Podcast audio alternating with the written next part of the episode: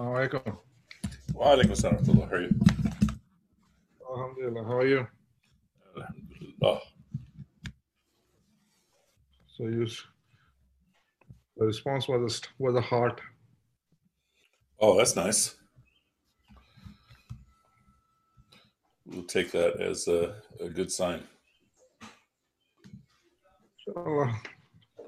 Inshallah khair. Inshallah khair indeed. Uh, huh? Yeah, inshallah khair indeed.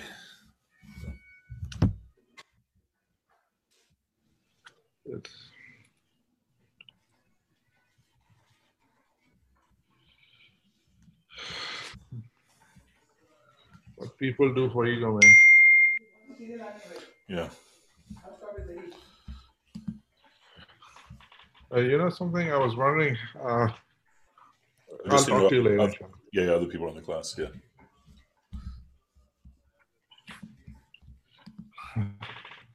Assalamu alaikum, Mahan Sahab.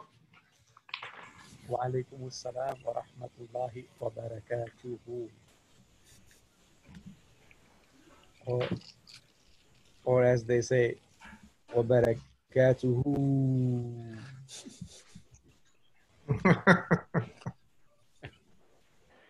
Some people are incorrigible, you know that? Assalamu alaikum. Walaikum assalam.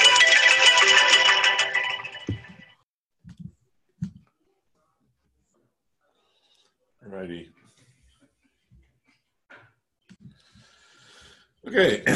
Bismillah ar-Rahman ar-Rahim. Nahmaduhu wa nusalli ala al-kareem. Amma. We express our praise and gratitude to Allah Ta'ala and we seek blessings upon the Prophet sallallahu alaihi wasallam.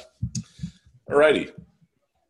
So, continuing our ongoing exploration of causes and manifestations of rejection, we looked at um, yesterday. We looked at the the fact that the children of Israel, the love of the calf, was coursing through their veins, and then from there we also looked at different ways in which, or the consequences of that.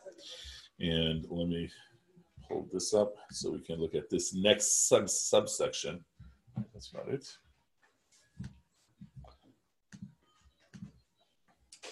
That's it. Okay, so starting from ayah 97. This next subsection, which goes on till give or take around ayah 103 or 106, we'll, we'll, we'll double check, inshallah. It's wrong things that people do regarding the unseen. So we've talked about scripture, we've talked about oaths, then we, we had some causes and then manifestations and such, and now we're getting into elements of the unseen. And so, what is taking place here is that for the children of Israel, they regarded Jibril alayhi salam as their enemy. Their angel was Mikael alayhi salam. And, and so here, ayah 97 says, Whoever is an enemy of Jibril, it is none but he who has brought the Quran to you, Quran down upon your heart, O Muhammad, by the permission of Allah, bi idhnillah, confirming what was before it, and a guidance and good tidings for those who are believers. Whoever is an enemy to Allah and His angels and His messengers and Jibril and Mikael, then indeed Allah is an enemy to the disbelievers, to the kafirs. And in fact, let's just stop right there. This, for our purposes, is a very, very simple point. Uh, that we have belief, for example, in the angels. Why? Simple question. And let me make sure, like the chat, oh, chat's there. That's been available, and yeah. So why do we? Feel free to type or to speak, preferably speak, but typing is fine. Why do we believe in the angels? Yeah, simply because we're told that Allah Ta'ala says that there are angels, meaning elements in the unseen uh, are are beyond potential proof. We take them as true and think about all of the, the, the different types of angels that there are, right? There are some angels whose entire purpose of existence is to do sajda to Allah for a day. And then they get replaced by another swarm of angels, for lack of a better word, swarm, the number is usually 70,000, which often is interpreted to mean many. They're replaced the next day by another group of angels whose whole job is to do sajda to Allah. Right? We have the big angels like Jibril, alayhi salam, Mikael, we have the angel of death. We also have the angels that are sort of the the enactors of the punishments of Allah on the day of judgment. We have the angels that are operating and keeping the gates to the different levels of paradise closed. Uh, and so, so the point is that we have many, many, many different angels. Why does Allah Ta'ala have this whole structure? The only answer is because. You know, there might be some philosophical way to try to make sense of it all, but even of those 70,000 angels, if you skip five, okay, it doesn't change any, philosoph- any philosophical theory that we'd have. So ultimately, why does he have angels? Because he does. And and for you and I, it's not really a big issue to to lay claim or to to accept the existence of all the angels. Uh, but the way this is understood is that if you reject one, it's tantamount to rejecting it all not uncommon, uh, not unlike in terms of the rules of Hanafi fiqh in particular. And I'm giving you a tangent that hopefully is not going to confuse everything, but more likely it will. So Hanafi fiqh merges theology with law. So, for example, something that is considered to be fard in Hanafi fiqh the first thing I have to do is I have to acknowledge that it is fard. And then the second is that I actually have to fulfill it. Now, if I acknowledge that it's fard and I'm not fulfilling it, then I'm committing a sin, right? I'm not making my prayers that I'm supposed to make. Okay. But what about the reverse? Suppose I make it uh, I make my my let's say my Isha prayers, but I do not regard them as mandatory. What is in the Hanafi school? What is the consequence of that? Anybody know? It is tantamount to kufr. So not sin, rejection of faith. See what we're saying? That in the Hanafi school, the argument is that if something is regarded as fard, it means it is categorically, clearly mandatory by Allah delivered to the Prophet, peace be upon him. And so if I do not regard it as mandatory, then I'm effectively saying that the Prophet, peace be upon him, did not, did not tell the truth. This is not the case in the other three big schools they don't they don't get into this, but the Hanafi mm-hmm. school merges theology with law. Good. So so what is the point that I'm making? How do I how do I link this with the angels? So basically those things that were commanded to do in the Hanafi school, first step is to acknowledge, yeah, this is this is these are all commands. So Omar, what is the other schools of thought is briefly? Shafi, Maliki, Hanbali. No, no. What is their what is their belief?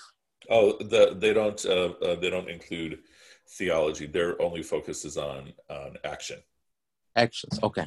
Okay. So so let's take it. Uh, so so the, just to finish the point that I was making, that likewise those things that are that are considered to be categorical commands, my obligation is to accept them all. Okay. Whether I can see some logic behind it or not. Likewise with the angels, with the elements of the unseen, my obligation just accept it all okay. as a truth, as a true thing. Meaning, does Allah need any of the angels? Obviously not. But He set up the system to have all of these angels. Okay. Just to, to make the point a little bit further, in the Hanafi school, that which is categorized as wajib, what is the stance on those things? What do you think? So wajib, you know, when we teach in Sunday school, we say fard you absolutely have to do wajib, you really need to do sunnah, you, you should do, and nafil, it's, it's a good thing to do. That's actually wrong.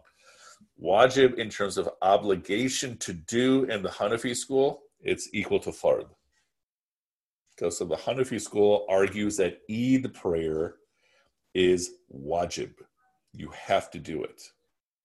But that first step that I talked about, those things that are fard in the Hanafi school, if it's if the Hanafi school categorizes it fard, it means I have to recognize it as fard.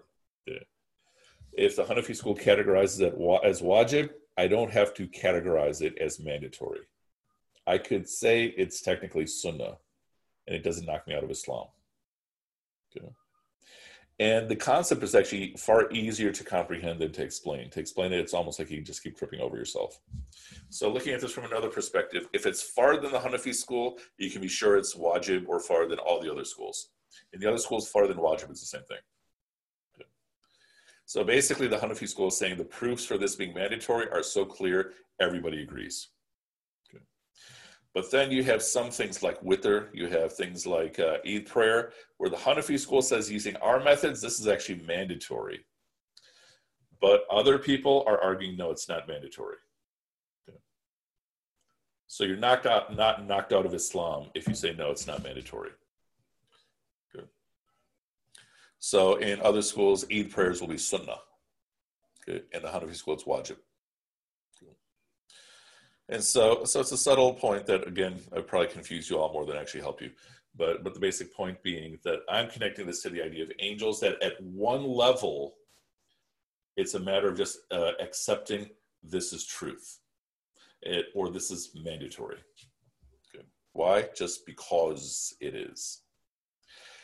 Now, that's primarily applies, you know, like I said, to matters of the unseen or matters of acts of worship when we get into matters of social interaction and such, then then everything becomes a much more uh, negotiation with context and things like that.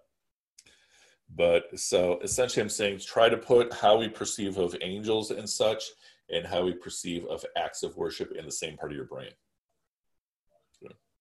Which again may or may not have helped, maybe totally confuse you and just ruined everything you learned in this class. Anyway, so so one point here is that we accept angels and accept all of them again. This is this is a harder point to actually discuss because for us, it's like okay, fine, you know, that we tend to have a much more submissive role uh, in terms of uh, accepting the beliefs regarding the unseen. So, related to this further, we've talked about levels of of aqidah. So here we are returning with my trusty whiteboard. Okay, let me just clear out some of these windows for me. Okay, so so sort of second level of aqidah. First level is just the shahada. And this, I'm just giving it the name second level, level aqidah, meaning if I believe in the shahada, la ilaha illallah Muhammad Rasulullah, then as a consequence, I believe these things. And you already know this. We believe in Allah, and this we've talked about. It's actually a review the angels, books, messengers, last day, divine decree,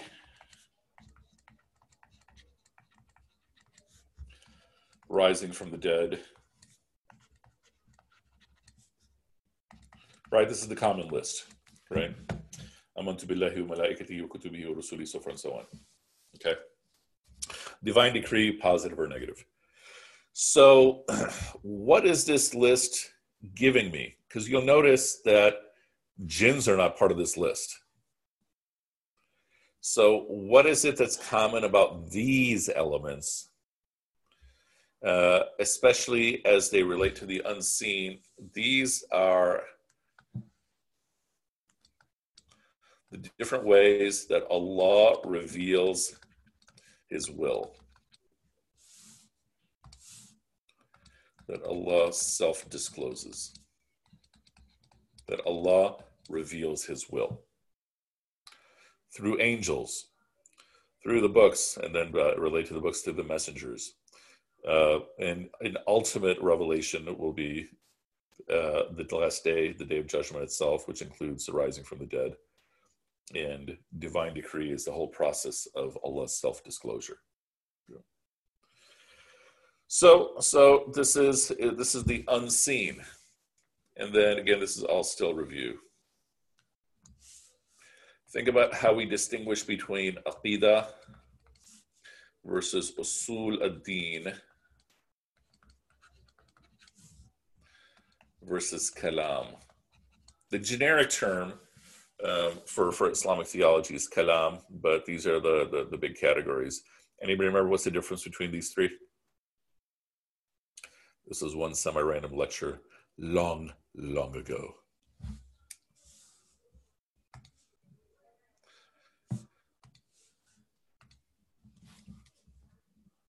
So.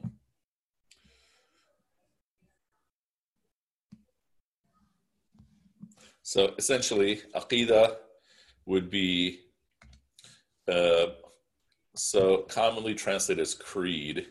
This is concrete elements of the unseen.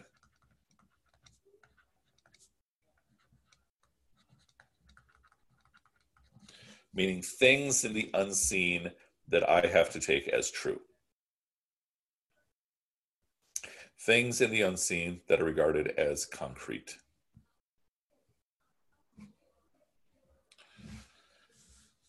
And so Usuluddin would essentially be the philosophical underpinnings.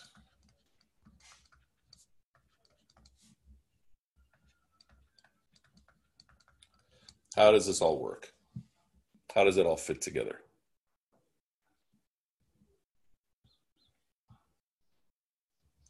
Does it need to fit together? Right? All those types of questions. And then again, what is kalam? We often call this dialectical theology, our answers to their questions.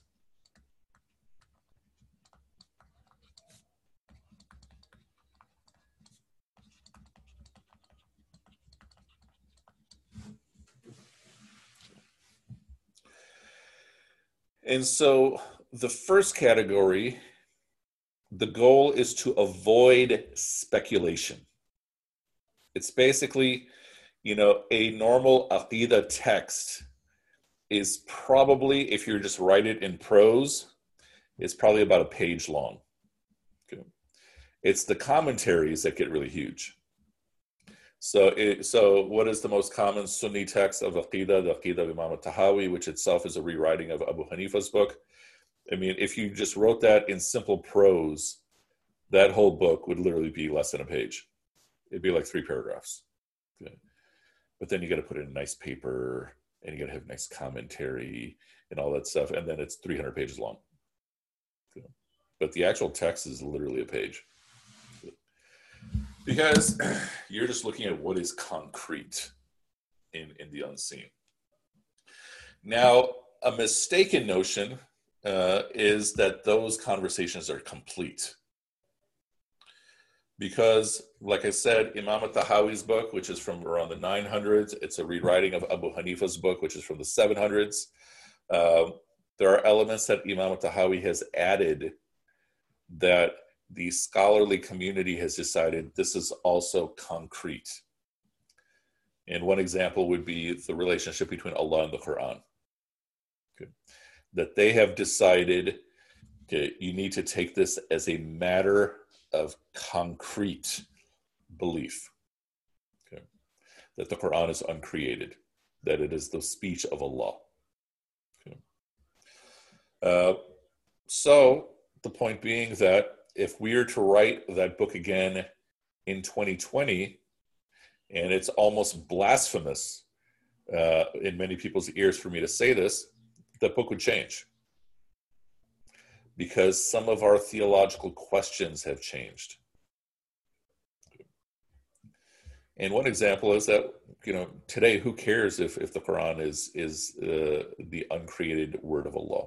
It's irrelevant for for the belief of people in the way it was very relevant for a different generation. But that would first be explored in Usuluddin. And Usuluddin is very speculative.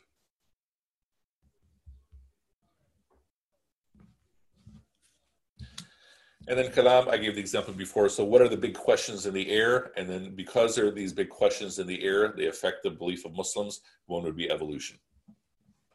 You know, Do we believe that evolution happened? Do we believe that it happened the way Darwin said, or or latter latter evolutionary biologists have said?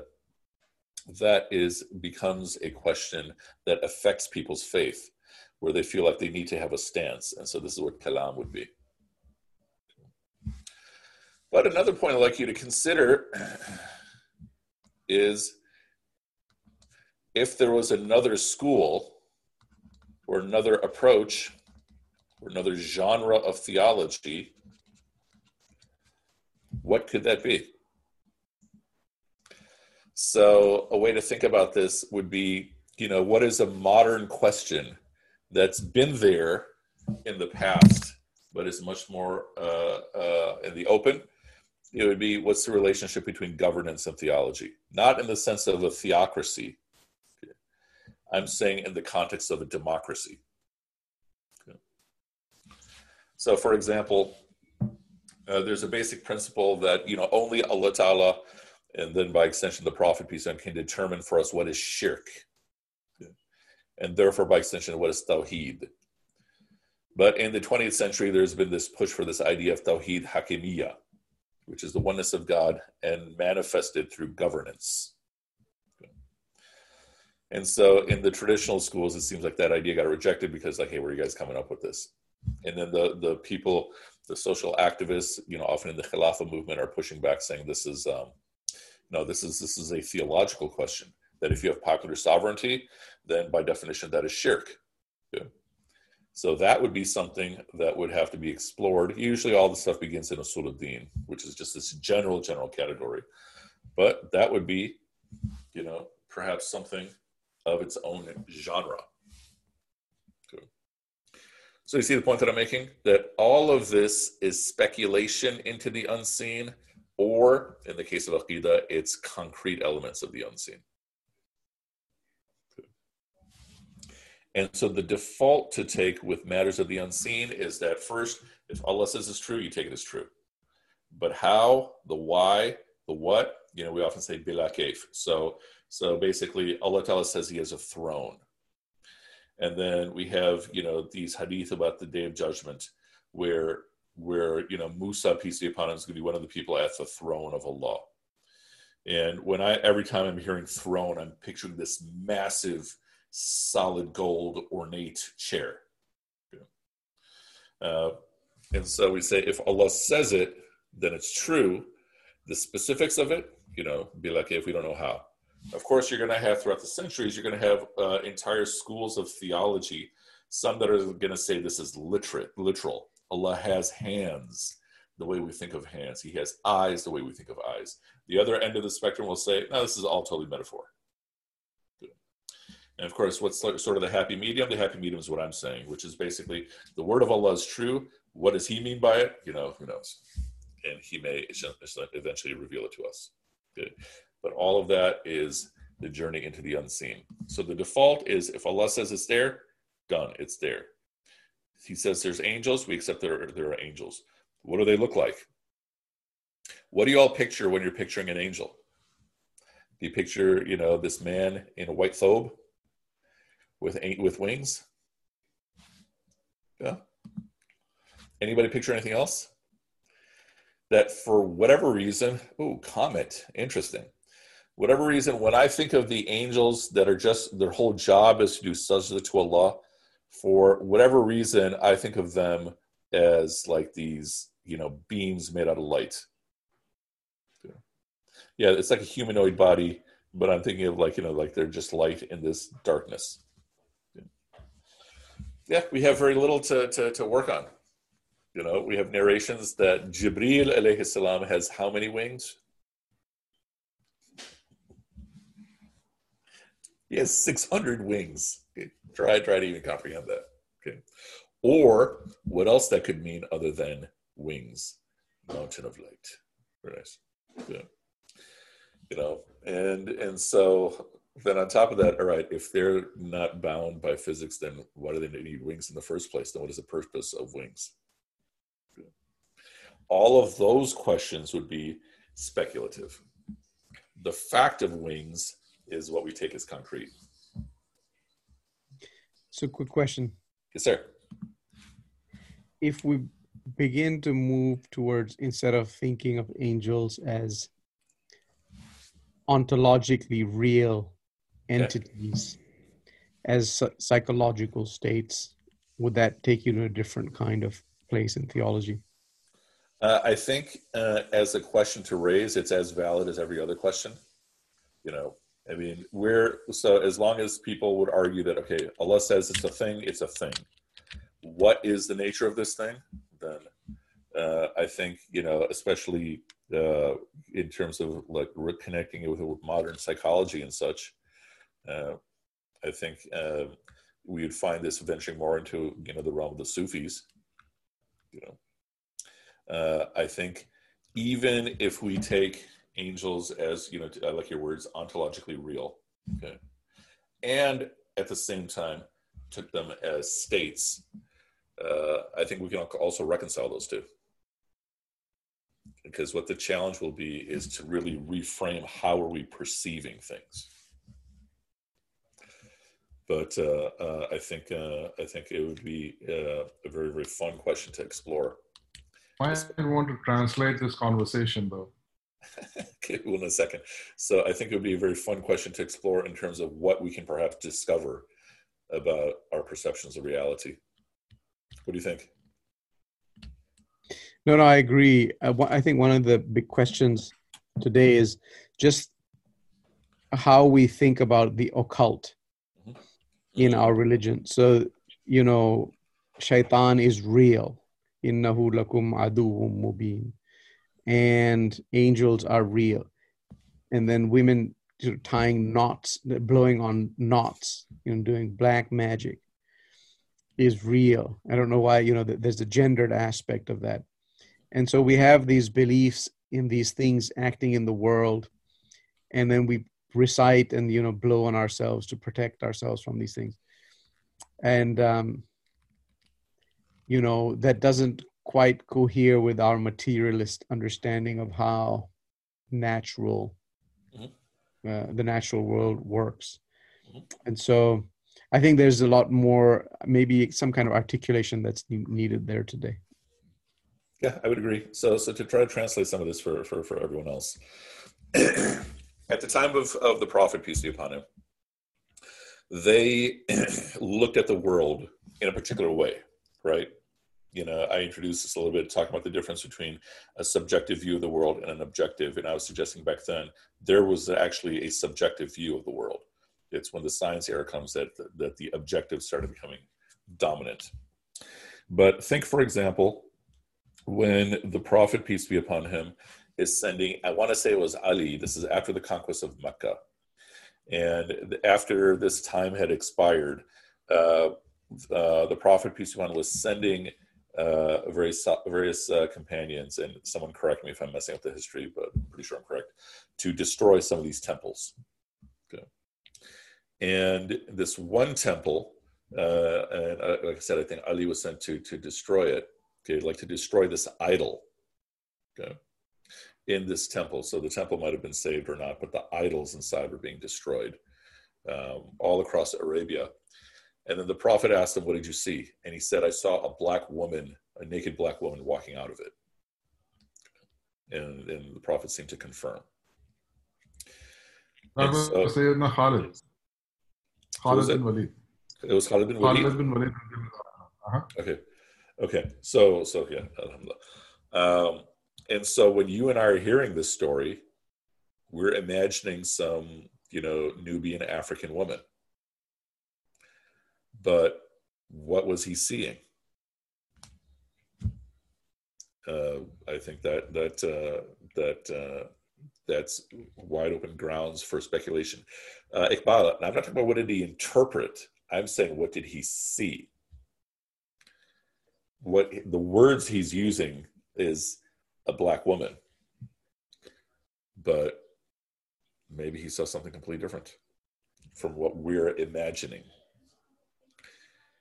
and and so apply this then to another example when we're thinking of angels and when we're thinking of jibril alayhi salam uh, you know, coming to the cave, we're thinking of Jibreel alayhi salam in the form of a man, hugs the Prophet, peace upon him, so tight. But then the narrations, other narrations say, speak of it, uh, speak of that meeting, not as though Jibreel salam is in the form of a man, but is in the form of light. And then this light is hugging him. Now, when I say that, chances are you're all imagining the same thing I'm imagining, which is like this light is then going all around him and and such. But I'm suggesting everything you and I are imagining is more related to the, the limits or the consciousness of what we have in our time and place. So in the ayah that literally I just read, where it said that uh, Allah, that um, whoever is an enemy to Jibril, it is none but him who brought the Quran down upon your heart. Uh, does that mean that uh, Jibreel salam is speaking words to the Prophet, peace be upon him? So this is one of those theological points of, of speculation that uh, when Jibreel salam is saying Iqra, we all imagine Jibreel salam speaking Iqra to the Prophet, peace be upon him. The Prophet is hearing Iqra, Bismi Rabbika khalaq, so forth and so on.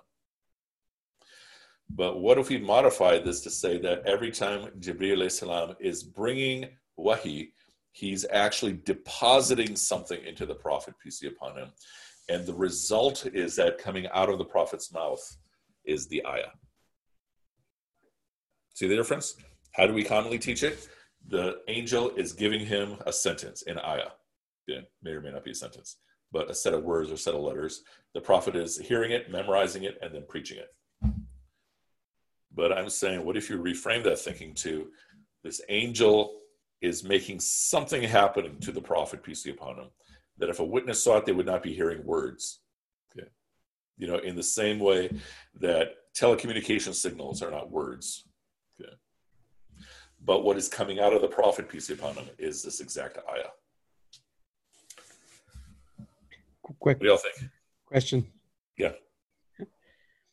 So and I know Fazlur Rahman went in this direction, and he was got into a lot of trouble for it. But since since we're there,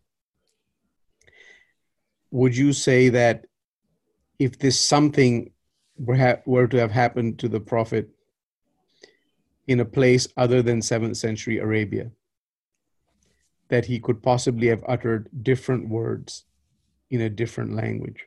Mm with the so same that, with with the same revelation mm-hmm, mm-hmm.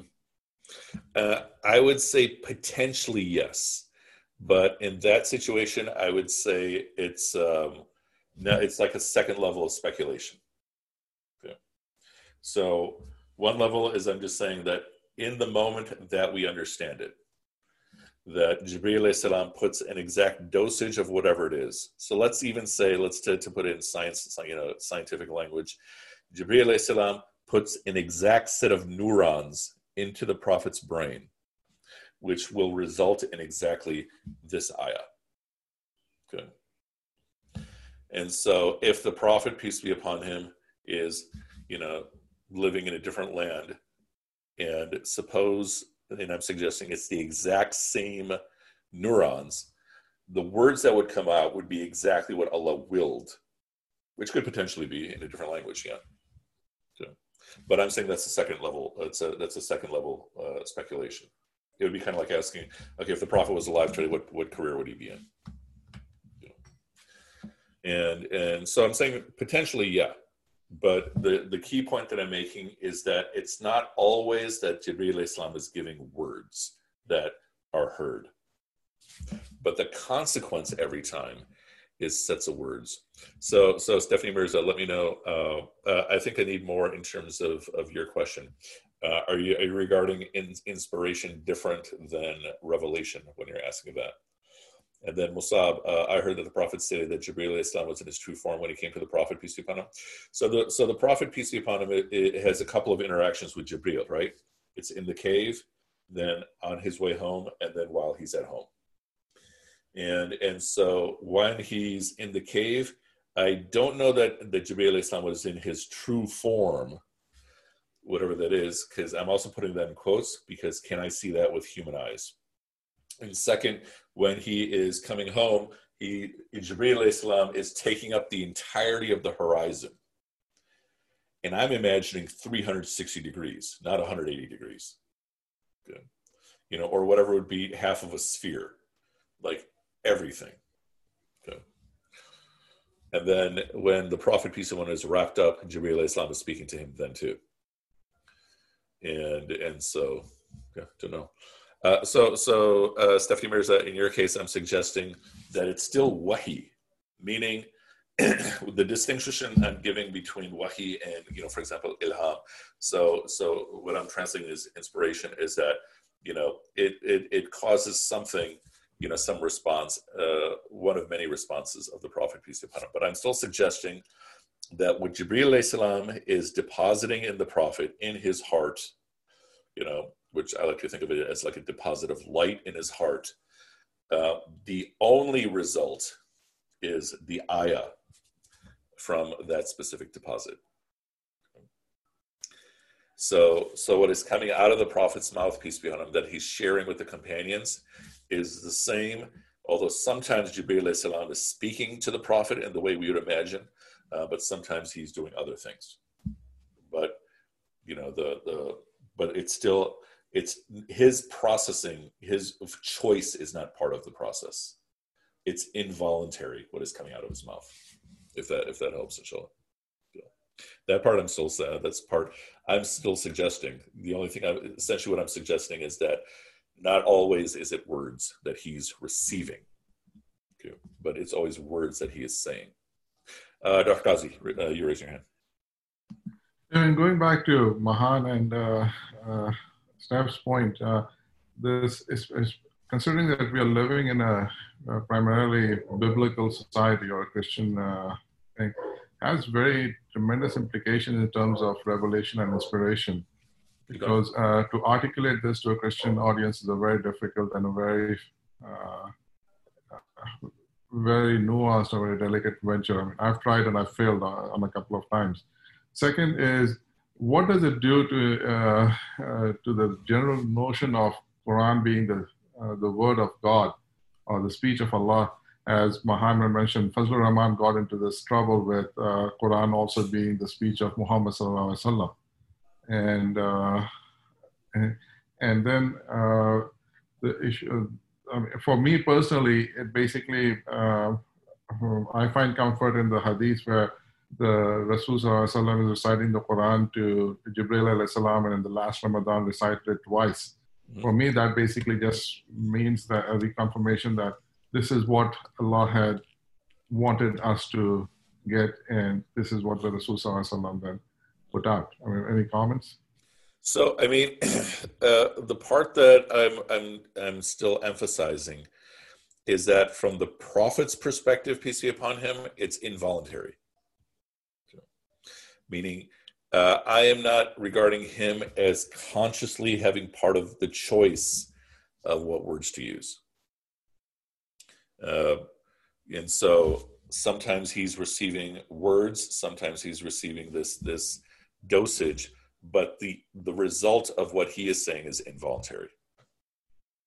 So I'm suggesting um, the only thing that we're doing is we're expanding how he's receiving it but nothing else is changing in the story.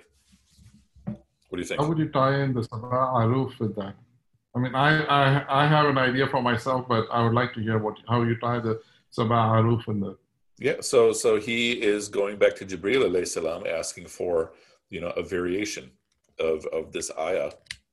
So for those uh, uh, uh, you might remember, way early in the class we talked about the different ahruf that the Prophet, peace be upon him, receives an ayah, and then he goes to Jibreel and says, I have people, you know, of different tongues, and he asks for a variation of the ayah, not of the qira'at, but the actual words. And, and then Jibreel Islam comes back to him and says, Allah Ta'ala has heard and answered your prayer, and he gives him another variation. So it's like a minor modification of the dose, you know, with the involuntary result coming from the Prophet's mouth, peace be upon him. Uh, Laith.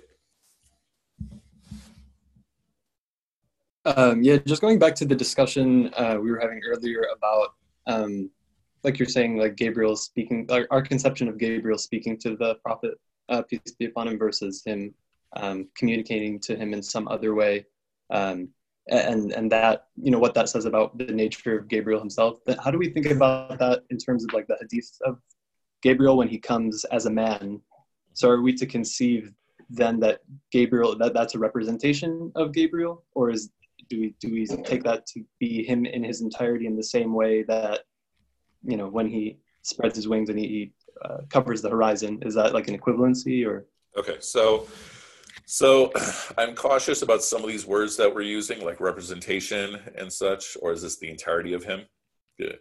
Meaning, uh, the Sahaba see this man, and this man is identified as Jibril, right? And and so does that mean uh, Jibril alayhi salam is dressed in a costume? You know, is he taking this form of a man? Sure, for any of those. See what I'm saying? This then gets into this is these are the things that that that theology would be speculating about. Okay, right. Uh, but meaning, so what is necessary for me to regard? the prophet is speaking the truth. Yeah. And in the same way that we said that, okay, Allah has these attributes, and textbook Sunni theology is what? That these attributes, the actual meaning of them, we try to comprehend, but the actual meaning of them is whatever Allah Ta'ala says the meaning is. Yeah. And so, likewise, here we have Sahaba who we regard purely as human beings. Okay. Um, and they're seeing this man. Okay and you know who gets who talks to the prophet peace upon him, asks questions, leaves. Good. Uh, but what did the prophet peace be upon him see? Did he see the same thing that they saw? That's where I think the fun part of the discussion is. Give you a different example of that, relate to your question. So think of the example where those uh, those people, I forgot who it was, they were insulting uh, Abu Bakr. Okay. And and Abu Bakr is silent and either he corrects something that someone says or you know he uh, he is responding to something that someone says and the prophet has a look of surprise and he walks away and then uh, uh, abu bakr or goes to the prophet peace be upon him and i'm paraphrasing and says okay when i was silent you stood there but when i responded and defended myself you walked away and so he's asking you know like what happened and the prophet peace be upon him was saying that when you were standing there silent, I saw these angels around you defending you. Okay. But uh, as soon as you open your mouth, the angels went away. Okay. So scenario one, what is the prophet seeing in in all these moments versus what the Sahaba are seeing? Okay.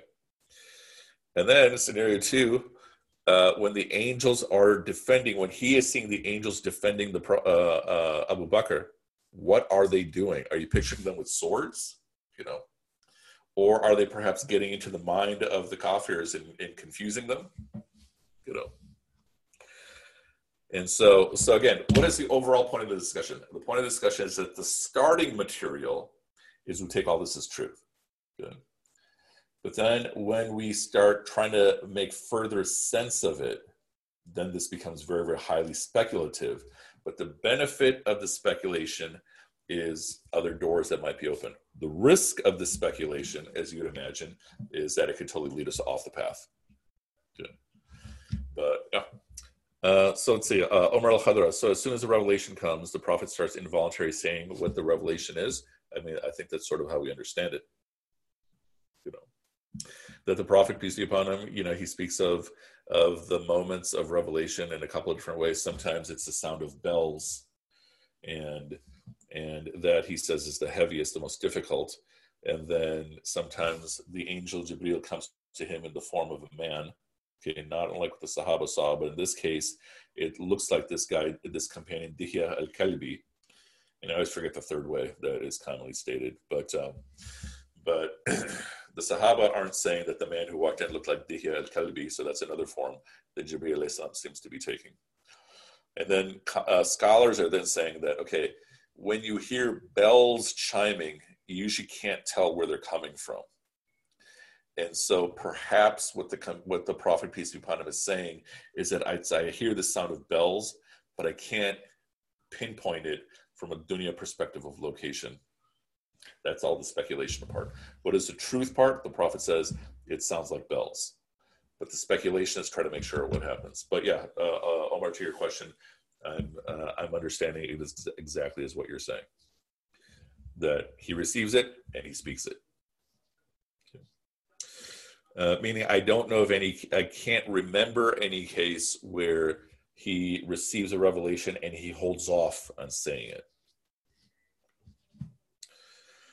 Good. Okay, uh, Ramya, are there different levels of belief with regard to the items included in the second level of Aqidah? And so, what was the implication, uh, the consequences for those? So, essentially, this comes down to more what, where is a person in their deen? And so, so if you have a person who's a brand new Muslim, then their desire is I want to learn as much as I want I can. But often the goal, as you know from me, is to keep the person slowed down and all you do is focus on the Shahada.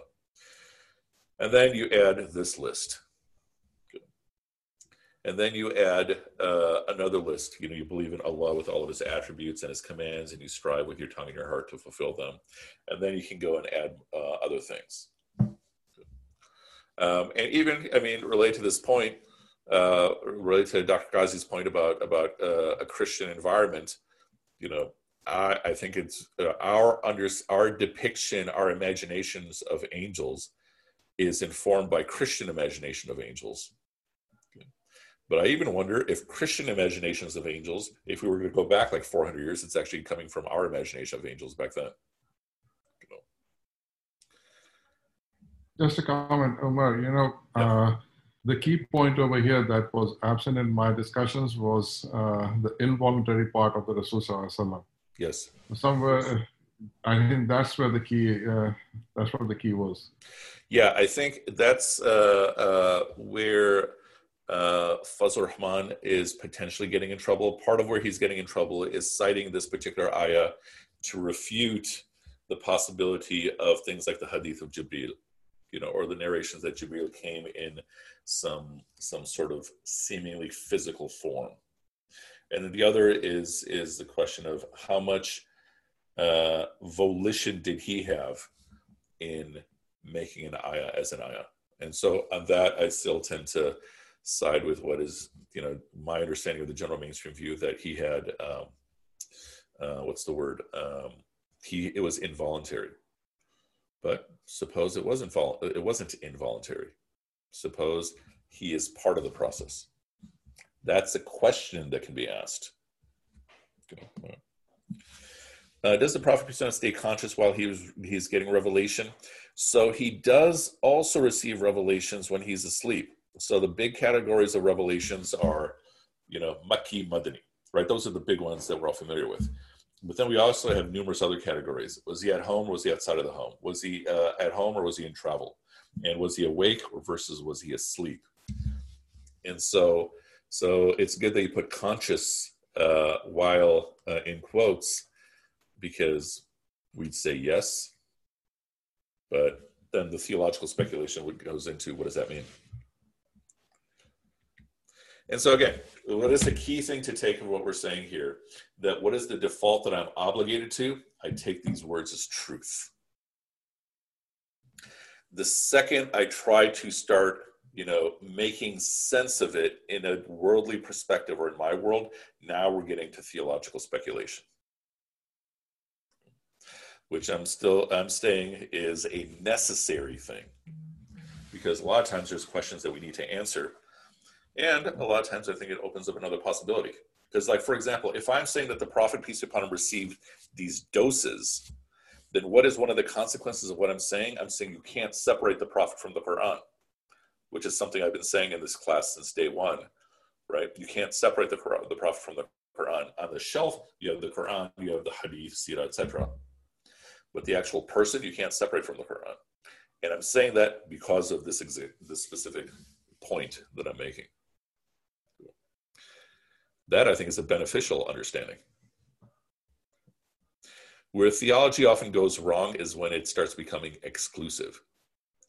That anything beyond this first, second level type stuff, if you start adding other things, if you don't believe this, then you're kafir. That's where theology goes wrong. You know, that's a, and that's a very big problem throughout the ummah today and in history. Any other questions? Uh, Dr. Malahat, I don't understand your point. I have had up for last 15 minutes. Don't know what that's. He's had his hand up for the last 15 minutes. Oh, really? Okay, it's not showing it to me. Okay, go for it. Okay, so I have a two question. One is that you know the um, first one is that uh, what about that saying that uh, the Quran will be descended on nuzul of Quran in Arabic language? Okay. And second is what is the significance what you guys discussed in the last 15 20 minutes about the nasikh and mansukh? Okay, Nasikh and Mansukh, we're literally going to be getting into in about five ayahs. So that I'm going to hold off. You know, but um, in terms of the Quran being, so the first part is okay. So, so we're using the word descended, right? And so, which way is up?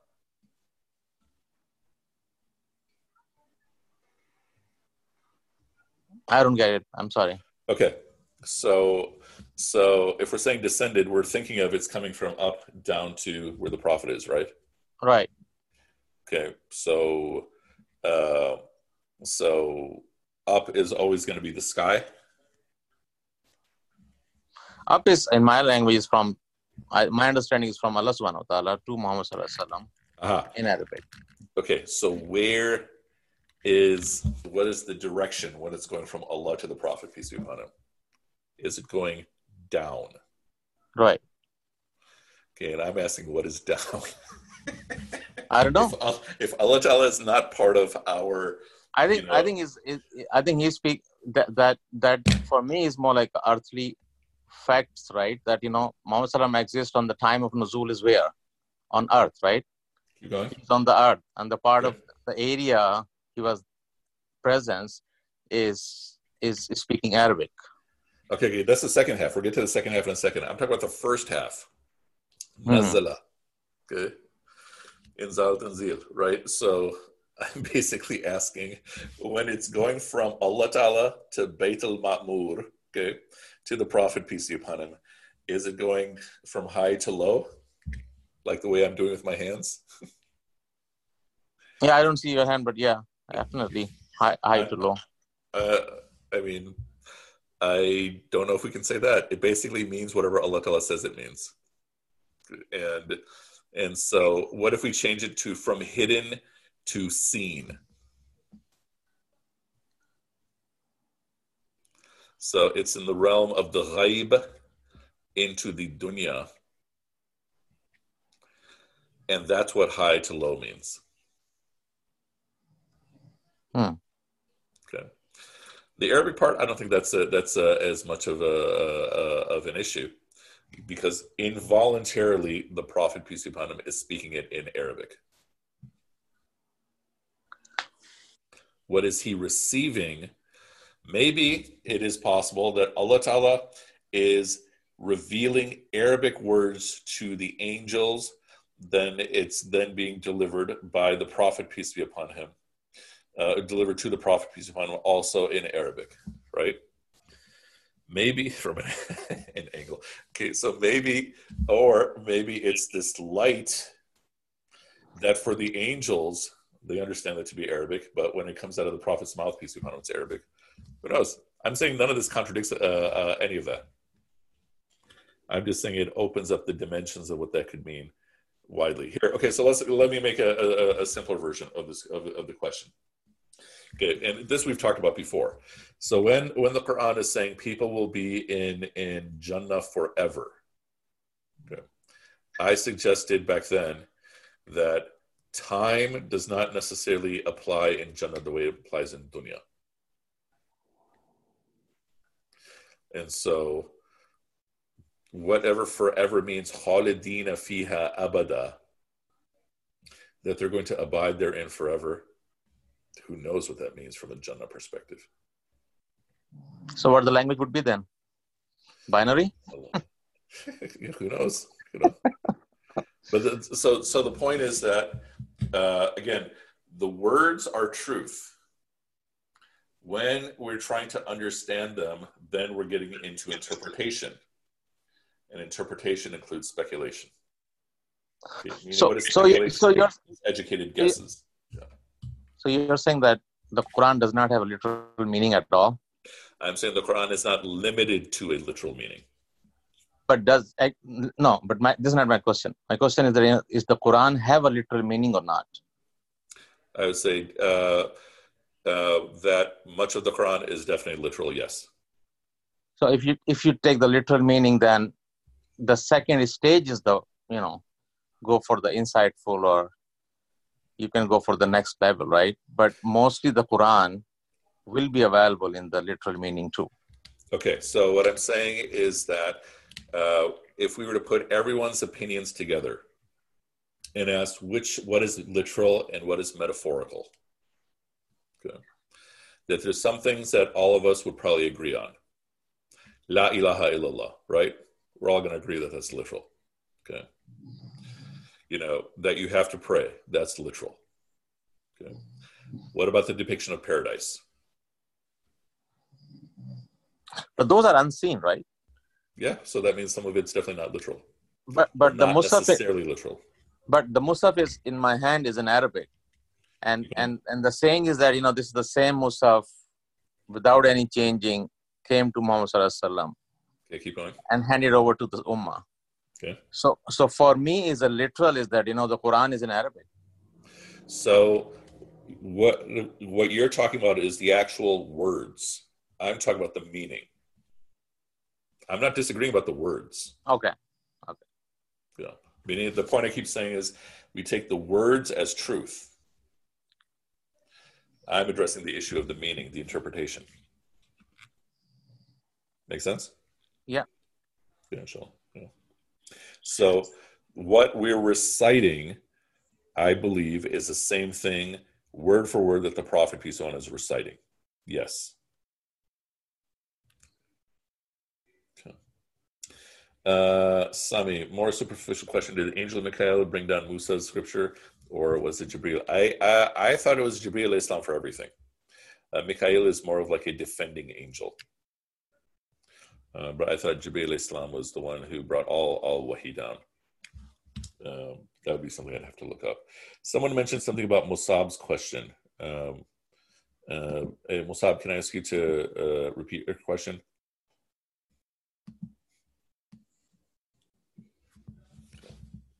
Um, Lahat, uh, does it make sense what we're saying? Yeah, a little bit. Good. I mean, the key point, I mean, I think what you're asking is, are these the same words that the prophet peace on recited and that you're holding in front of you? And I believe 100%, yeah, they are the same words. Right. I'm talking about the meaning of them. You know. Uh, I heard that the prophets. Oh yeah, that, that I thought I, I answered. That um, And also that you know I think uh, someone mentioned about uh, oh I think Ziaba is that the Jibril came in the form of I think Jibril came on the form of prophet, right? I forgot the name of the prophet, but he came in the form of prophet, and then he recited right the Quran. When he asked about this uh, Hadith al Qudsi, about this asking about the Iman, Islam, Ihsan.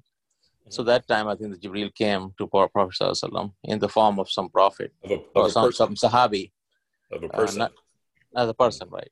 yeah, meaning there the Sahabas are saying it. Right. And and I'm saying even in that moment, what was the prophet peace about him seeing? Was he Right, seeing right. the same thing that the prophet that the Sahabas were seeing? Who knows? I think it's fun to think about the possibility he was seeing something else. Right. Or seeing more than what we're seeing, right? Or Yes, the Prophet yeah. Sahabas are seeing. Yeah. And because he also talks about how the fact that he sees, you know, uh, Jannah right in front of him. You know. You know. Uh, other questions?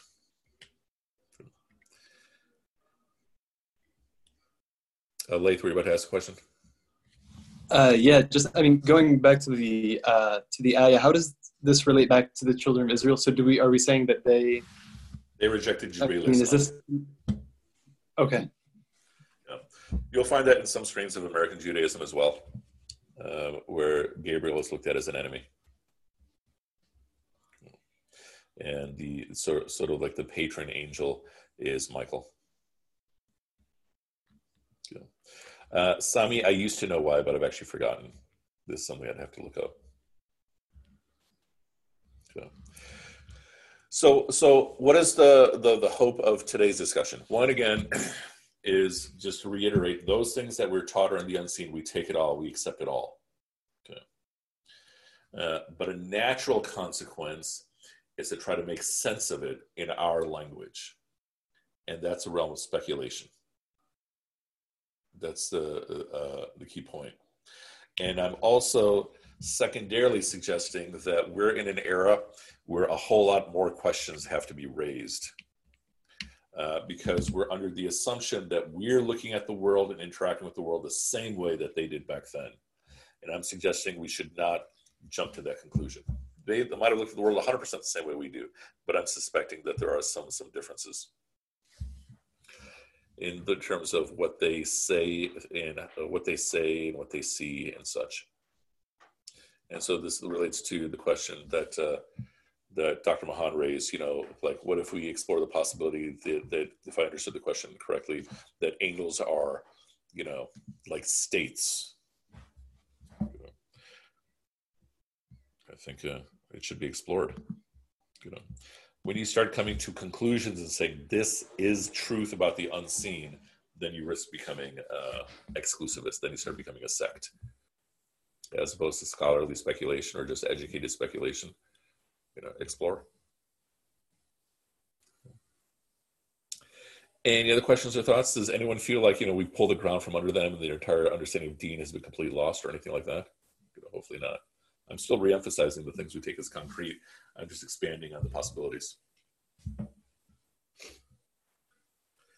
Okay, inshallah. Then, uh, if there are no other questions, uh, we're going to have even more with this because uh, pretty soon, in like two or three hours, we're going to start talking about black magic. Inshallah. Okay, so we will stop here. Oh, wait, wait. Uh, Omar Khadra, you have a, a question? Sorry, I have one, one quick question. Go for it. So I'm still thinking about the fact that once the revelation comes to the Prophet ﷺ, he automatically starts speaking. I feel yeah. like that's a little like I don't know, like it sounds robotic. Like that's that's the reason that I asked, like, is he conscious? Because if he's just like sitting there with like the Sahaba sitting next to him, and then and then the revelation comes, and then he automatically starts speaking. I mean, I, I mean, I, I don't. Maybe it's just hard for me to understand, or, like the way it's happening. You know what I'm saying? That's why I was asking, like, is he conscious of himself when it actually happens, and then he just comes out of the state of revelation and he's like oh, okay revelation just came. Or like does he remember it happening? And that's how if, if nobody's sitting around him does he rem- remember it happening? And then he goes back to this hub and he's like revelation came. These are the new ayahs that you know are here or something like that. So i don't know if i see a difference in the different versions you've told but i, I, I will say that i think it's in surah al-qiyamah where there's this reference to the prophet peace be on trying to make sure he remembers the ayahs, meaning like he has it memorized, locked in his head, and then he's told this is not on you. You know, this is on us, meaning it's on Allah Ta'ala to keep it preserved in you. Good. And and uh, and so uh, what I uh, so in terms of how the companions are describing prophet the prophet peace on in the moment of revelation is that he is you know uh, he'll one day be you know he'll be resting his head on a companion's thigh. And and suddenly his head starts getting so heavy that the companion feels like his thigh is going to break. That's how heavy the prophet's head is getting. You know and then uh, whatever state he's in he comes out and he shares his revelation right? Or he's sitting on a camel and the camel's legs are buckling. Four legs. The four legs are buckling. Okay, there, there's a camel. Are are buckling. Okay, and and then they realize, okay, he's receiving a revelation right now. You know, or you know, he's in some sort of state, and it's it's really really cold, and he's just sweating like it's a hot day. And then he recites what he received. Is that what you're describing, Omar?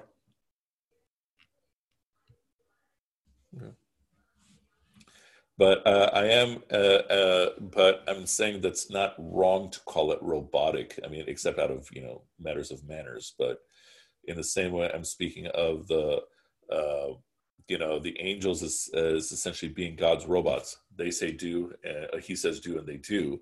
They have self-consciousness right? They have self-awareness. They have some volition but they uh, but they can't disobey allah. And i'm suggesting in the context of revelation peace be upon him there's an element of that that is involuntary you know. As involuntary as a muscle spasm is for me the prophet peace on him reciting that's probably the worst example but the prophet peace on him reciting in ayah. You know. Uh, let's see. Class recording camel looks, looks like oh that's pretty cool. Okay um, so the recordings have been uh, in tinyurl.com slash pandemic. Class that's where the recordings have been. There aren't too many uh, whiteboards and such as you've noticed i haven't uh, done too many whiteboard uh, notes here. Any other questions or thoughts and i think i mean to, to take uh, dr mahan's point uh, even further uh, i'm gonna i'm gonna put words in his mouth but i think i'm probably correct that he is suggesting that our possibility of understanding the deen could be radically transformed and still be wholly authentic. Yeah. Yeah, exactly. I think that's uh, that's an open question. You know, one of the things, you know, an interesting book is uh, Shahab Ahmad's dissertation on the history of the satanic verses. So, it's, uh, so the ayat of the Gharaniq, can't pronounce it very well, the, the eyes of the cranes. And he looks at this evolution of the teachings in, in our community or, or interpretation of these, these, these verses that the Prophet, peace be upon him, allegedly received that turned out to be from Shaitan. When he's receiving Surah Al-Najm, he's reciting Surah Al-Najm, and the story is that uh, the, the accursed devil gets on his tongue, and then he recites these other passages. Okay. And then Jibreel salam comes to him and says, you recited something I didn't give you. Okay. Now, what's interesting is when you look at uh, what Shahab Ahmad is, is researching, uh, he's saying this was taught as the normal part of our tradition for like centuries. And then somewhere around the colonial period, I could be messing up the numbers, it stops getting taught as though it never happened, even though it's in our books, just like the way the ahruf is not something that's commonly taught anymore, even though it's in our books. And, and so what I'm suggesting for us to consider is that especially when the colonial period was coming and we're getting dominated, like in the stuff Adnan was teaching in, in his class, that for the sake of the protection of the ummah, these, the, the ulama shrunk the deen quite a bit. Okay. And law was pretty much still the same, but the Islamic imagination was shrunk quite a bit for the sake of protecting people. Okay. And we're in a point where all of that is getting unraveled just because of you know, uh, um, I'm using the term liberalism in a positive way, not in a negative way. Liberalism, the idea being that okay, all ideas are free to explore, and so, so as a result, there's a great need for for further scholarly exploration for all these big questions, you know, uh, because in the same way those things were done to protect the ummah back then, that protection has sort of expired or is expiring more and more when people are discovering, okay, the story that I've been told is not quite what the story was. And so I'm giving you a taste of that by saying, you know, well, how did the prophet actually receive revelation?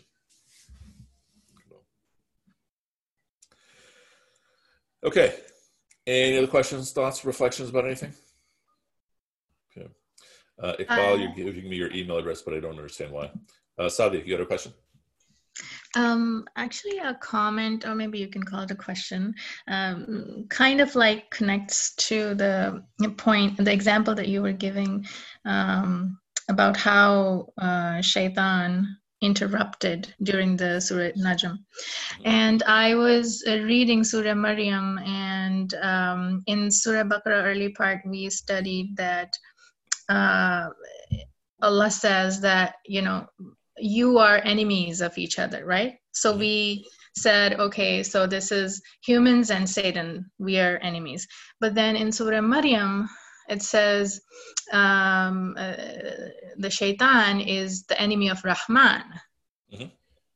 And, um, you know, I can't remember the actual ayah. And so uh, this example that you just gave triggered that um, ayah in my head. I'm, that shaitan is not only an enemy to us, maybe he is an enemy to Allah Ta'ala as well, which don't, which I don't think we discussed in yeah, the we didn't discuss that, you know. But we did, we did discuss that he's blaming Allah Ta'ala for everything. So your question is, that is he just an enemy to us or is he Uh, also an enemy to Allah Ta'ala? I mean, so uh, I believe he's basically an enemy to all that is right, and and and so he is blaming Allah Ta'ala for his own plight, and and so he is trying to obstruct Allah Ta'ala's will, knowing he cannot. But why are we being told he's our enemy? Because okay, what is he going to do to Allah Ta'ala? He's not going to do anything to Allah Ta'ala, right? But for you and I, uh, we have to keep remembering that he is our relentless enemy. You see what I'm saying? So we're basically being told, okay, focus on this fact that he is your enemy. I don't know if that's answering your question or not. Kind of. I don't know. I, I have to Well, okay. reflect a little bit more on that. Um, I mean, is it fair to say that he's an enemy of the Prophet, peace be upon him? sure. Yeah. And the and the Prophet is appointed by Allah Ta'ala, and he's also the beloved of Allah Ta'ala. So then if we take that logic at least, then it follows that he's an enemy of Allah Ta'ala. Hmm.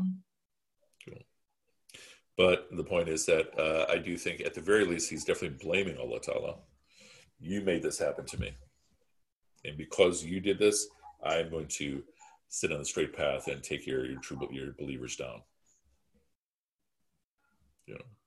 So it's an indirect enemy, basically. Well, I mean, I don't, I don't have a problem with saying he's a direct enemy, but I'm saying he's definitely at least an indirect enemy. But the more bigger question I'm asking is, what difference does it make? So, is Allah an enemy of him? What do you think? Or if we change the words and say, is Allah displeased with him? I think the second one is Yeah. better. Yeah. Yeah. In in some Christian theology, the actual fight is between God and the devil. In our theology, the fight is between humans and the devil. So so I don't think that saying Shaitan is the enemy of Allah uh, is made Allah Shaitan's enemy. Uh, I don't know that that necessarily means Allah has made himself Shaitan's enemy. Shaitan is never out of the control of Allah Ta'ala. This is Yeah. theological speculation. Thanks for clarifying. if I did. Okay. Any other questions about anything at all? Nothing else? Yes, Musab. Let's take a look.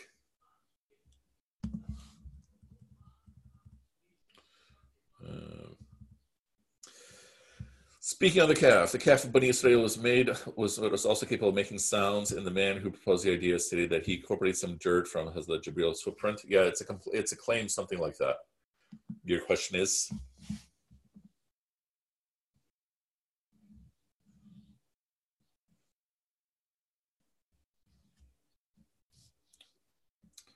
Um, just verifying the claim, meaning that uh, the regarding Jibril's footprint, salam, I don't know if that part is in the text. The part of using soil that is in the in the in the Quran itself, right? How did the sounds come it uh, come through it? The common understanding is that, that they put holes and stuff so that the wind came, kind of like a musical instrument. And moment to your point, theological speculation. I'm that's uh, part of the reason why I keep emphasizing the term speculation uh, it's not it's uh, uh, it should be kept as uh, speculation as opposed to conclusions. That's why for a lot of a lot of the points in the conversation over the course of these courses i've said you know work with that as your thesis and then see you know see where it takes you. Uh, but be very cautious about coming to a conclusion. This is the truth. Unless a whole lot of people are agreeing with you without guns pointed to their heads or something So, so speculation is like a form of waswasa. Uh, speculation is at the risk of waswasa, but it's not necessarily waswasa. You know, like okay, so speculation is you know, is there an alternate parallel universe where time is moving backwards? That's speculation, right? Is that waswasa? Not necessarily. You know, um, or you know, the Big Bang is an interpretation of data. That's in the realm of speculation. It's a theory. When it becomes a law, then we're saying no, it's beyond all that. You know evolution is an interpretation of data. Yeah. Also i think speculation in the sense of conjecture. And so um, those people who are concerned with theological speculation and there were people in history as well they would say that you're making revelation say things it doesn't say. So don't speculate yeah that is the school of theology the athari school of theology is essentially that saying basically we're not really going to take any stances on anything. You know, we got the text and then we're done. And if that works what is you, the benefit? Say it again. What is the benefit for going into the the field of speculation? So and search for what? Okay. So do you believe evolution happened? Yeah. You do? Why? I don't know. Mossab, do you believe evolution happened?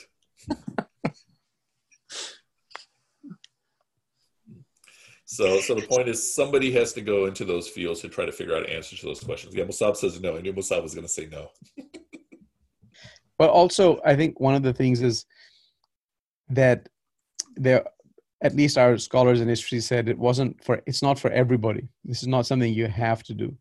Yeah. But some people probably should do it Yes. so that they can protect the community from questions that might arise for which answers should be readily available.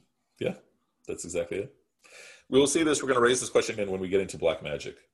You know, the question being, why are the angels teaching these people black magic? You know, and it's very similar to this exact point. Somebody has to study this stuff. Somebody Yeah, has I'm- to figure out answers to these questions. And that, that's the reason is the Nasikh and Mansukh keep coming to my mind during all those discussions. That you know, I think that's that's going to be the area is is is. Uh, but you know, uh, how how can we know that you know those people are teaching and and looking into the word of speculation, they have a same conclusion. Mostly they are not right, and then which one to be follow, and which one will be the close to guidance to the community or the larger larger community. I would say. So just, uh, Uh, I mean, that's sorry. go ahead, keep going. yeah. So, so I'm saying that you know that because if that, that then one speculation, if you answer that one, there's going to open another one, and that's that's like a it's like a reciprocal, right? Then you can keep going into that direction, and then you know there's a different viewpoints came out of of these smaller groups, and that may cause more confusion rather than clarification Mhm. or unity or answers of the unity of this among the community as well as the forces coming after the community or is- Islam or Muslims to get the answers or to play around with that. So I, I don't know. I mean, So, I mean, I'm going to summarize what I think you're saying. This is one of the criticisms that Imam al Ghazali gave to the philosophers. So he has his big book, you know, what is it, Incoherence of the Philosophers, and you know he has all these categorical points where he's on the attack. But one of his first points, which is more in the preface, is that you guys are sharing ideas with the masses that they can't handle. Okay. And that's essentially what you're talking about, uh, Dr. Malahith, that if these ideas are going to the masses, this is going to mess them up. Just like, you know, when we were discussing the ahruf way back then, I, I made the point to everyone, this is not dinner time conversation. You know, when we talked about, you know, the Prophet peace be upon him, receiving ahruf, if you start saying this to people, you're going to mess them up. You know, and that's Try also it, why. try it at try it at Sehri. People will start throwing food. exactly. Yeah. So, so the point is that uh, you No, but- my question is that you know that what is the guide guiding principle to get into this world and came out successfully with some fruitful answers to help not only to you to progress but also help towards the community I mean, the short answer would be stick to what is concrete, you know, Hmm. uh, as opposed to what is hypothetical. What do you think? And this is easy when you get into the academia. I mean, academia is a different world. Academia is all about ideas. Uh, Leith, you had a question. Uh, yeah, just a quick one. So for defining or for saying that like a mainstay of Aqidah is that it avoids speculation, uh, without speculation, how do we arrive at like varying Aqidas that either include or disclude uh, certain aspects of concrete belief? So, so essentially, Aqidah in theory is trying to minimize interpretation. So speculation, within speculation, we have interpretation, which is basically here's what the text is saying. Okay and it's trying to err on the side of being literal. Okay? But it's not answering the question of how. It's answering the question of what is there. Okay. But not how does it operate. Okay. Unless Allah Ta'ala is telling us this is how it operates, but more often than not, Allah Ta'ala is saying this is a true thing. There are angels. Okay. There is revelation. There is a day of judgment he tells us some hows about the day of judgment, like this will happen, this will happen, this will happen, this will happen. But the speculation comes in. Okay, well, what order is that going to happen in? On the one hand, we're standing before Allah, uh, answering for all of our choices, and heaven and hell are going to seem to come closer and closer to us. On the other hand, we're paying each person back for what they owe them, what we owe them. On the other hand, we're walking across the sirat, you know, and hell is below, and there's these claws coming up, trying to pull people down. Uh, if we try to put it together, then that becomes more outside of Aqidah. Okay, that's in Usuluddin and Kalam, because that's a speculation. So speculation is more close to more like assumptions. It's it's basically I think interpretation is probably just the best word. You know? So and then then you can you can develop the framework based upon the assumption, but following the guardrail what you just described. Yeah. More like a concrete, right? That's what you're saying. Yeah, but I mean, for example, you know, all the things that are going to happen the day of judgment. What does a layperson need to know? You're going to be held to account for your choices. That's what the layperson needs to know. Okay. But we have so many passages in the Quran and especially in the Hadith about all these things that are going to happen on the day of judgment. Um, and it could be all of those things are literally describing the exact same thing. Or it could be that first there's this event, and then there's this event, then there's this event, then there's this event, then there's this event. So, so you're saying the sequence of event is is critical in order to get into the end state? No, I'm saying the sequence of the events is interpretation. Right. The fact of the events that's concrete. Right. Okay. Good. Yeah. Laith, what do you think? Yeah i follow um, I, I think uh, the, the distinction i just i wanted to kind of resolve is like why do certain aqidas include like let's say tahawi for example yeah. include things that another aqidah would not and they're both yeah. saying this is what you must believe in order so, to have sound so some of that i do believe is is entirely socially or historic it's it relates to their point in history that they're at you know and the example i gave is is the uh, the creation of the quran you know it was not a, a matter of aqidah because it was not a question for anybody, but became because it became such a divisive issue.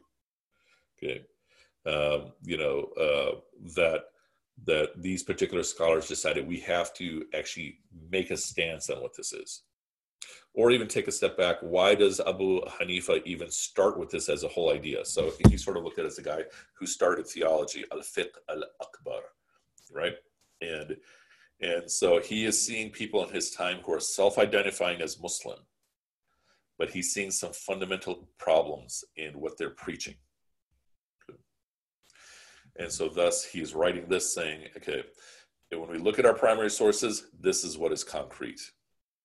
Anything outside of this sheet is, is you know, or anything outside of this list, these couple of paragraphs, is either speculation or contradiction, but this is what is concrete in our material. So if you were to go through a, you know, Al-Fiqh al-Akbar, without the commentary, you'll think, okay, this is super basic. Yeah, everybody knows this. Okay. But he's saying this is an issue today. So if I'm in Islam in Chicago, there are people who are saying God came in the form of a man, uh, Fard Muhammad, who appointed Elijah Muhammad as his messenger and says that there's no day of judgment. So that's going to mean that I'm going to have to take a stance and say, no, the day of judgment is a physical thing. It is not a metaphorical thing. See what I'm saying? That if this was, if we wrote an Aqidah book for Chicago in 2020, because there are people who are self identifying as Muslim who are making claims that, in my understanding, are dead wrong. So, Yeah. so is um, so what you're saying that you know if you can take like Tahavi and uh, the the baseline, the, the before we describe his work as a legacy, in in the in the recent past, the only institution level work happened is only Deoband, right? I think is any other example available which and the institution level someone able to answer those questions or get into the ulumuddin and aqidah Well, I mean, I think we find it, you know, all across the, the Muslim world. Is it working to the satisfaction of what people need? That's a different issue. But, you know, uh, Deoband is one, uh, Nadwatul Ulama is another, Aligarh is another, and then the other old schools, Azhar, Fez, you know, everything else, you know, the various individual teachers. I think there's a lot of people who do explore these questions. You know, I don't know if they do it successfully. That's a different issue. I mean, so it's safely it's definitely to put like darul qasim and the institution we have in chicago and area into that category too or Yeah, I mean, I mean, I think Sheikh Amin especially tries to answer these questions. I mean, a lot of his focus is more on bioethics, you know, whereas someone else, their focus will be on financial questions and such. Um, but you know, maybe not as many people are focused on the really abstract questions. But even to give you an idea of how big, like, what is, you know, I've mentioned before, one of the most common questions I get is free will and predestination. And I haven't listened to the lecture, but in that series that I spoke in, uh, the day after me was Sheikh Kifa, and he gave a whole lecture about qadar. And I'm sure he did it because he gets those questions all the time from people. Free will, predestination. Any other questions? Nothing else? Mohan's like, okay, that's it, that's it, that's it, inshallah. Okay, we'll stop right here, inshallah. And once again, no class tomorrow, no class Sunday. We will reconvene, inshallah, on Monday, Memorial Day weekend, inshallah. Uh, Monday, same time. Oh, yeah, we can also discuss, if you'd like, a different time slot. Let's tentatively do the same time slot right now. Because if you remember back then, our, our, our, our classes were at 8.30 Chicago time. Yeah. So, so omar you have a, another class you're, you you said you're going to start for the rumi is any anything happening for that one or Um, so let's After get to, let's get uh, Ahmed Afzal's class started first, Okay. and and um, yeah, I'm ready to start the Rumi class whenever, literally whenever, you know. But I'm thinking um, um, the let's start the uh, uh, uh, Ahmed Afzal's class. We'll we'll uh, we'll try to give more details this coming week, and a bunch of people have emailed me. Uh, uh, Iqbal, if you look at Taqi Usmani's book, Approaching the Quranic Sciences, he has a whole chapter on the Ahruf and I forgot which chapter it is. Um, and I just, I think, uh, uh, Ramya, I think uh, uh, I sent you that info, so I don't know if you have it right off the top of your head. Um, but otherwise, you know, may Allah give you all and all of us uh, a successful remainder of Ramadan. And I appreciate your patience staying online for this super long class And uh, may Allah give you all a Mubarak filled Eid. And we'll see you, inshallah, Monday.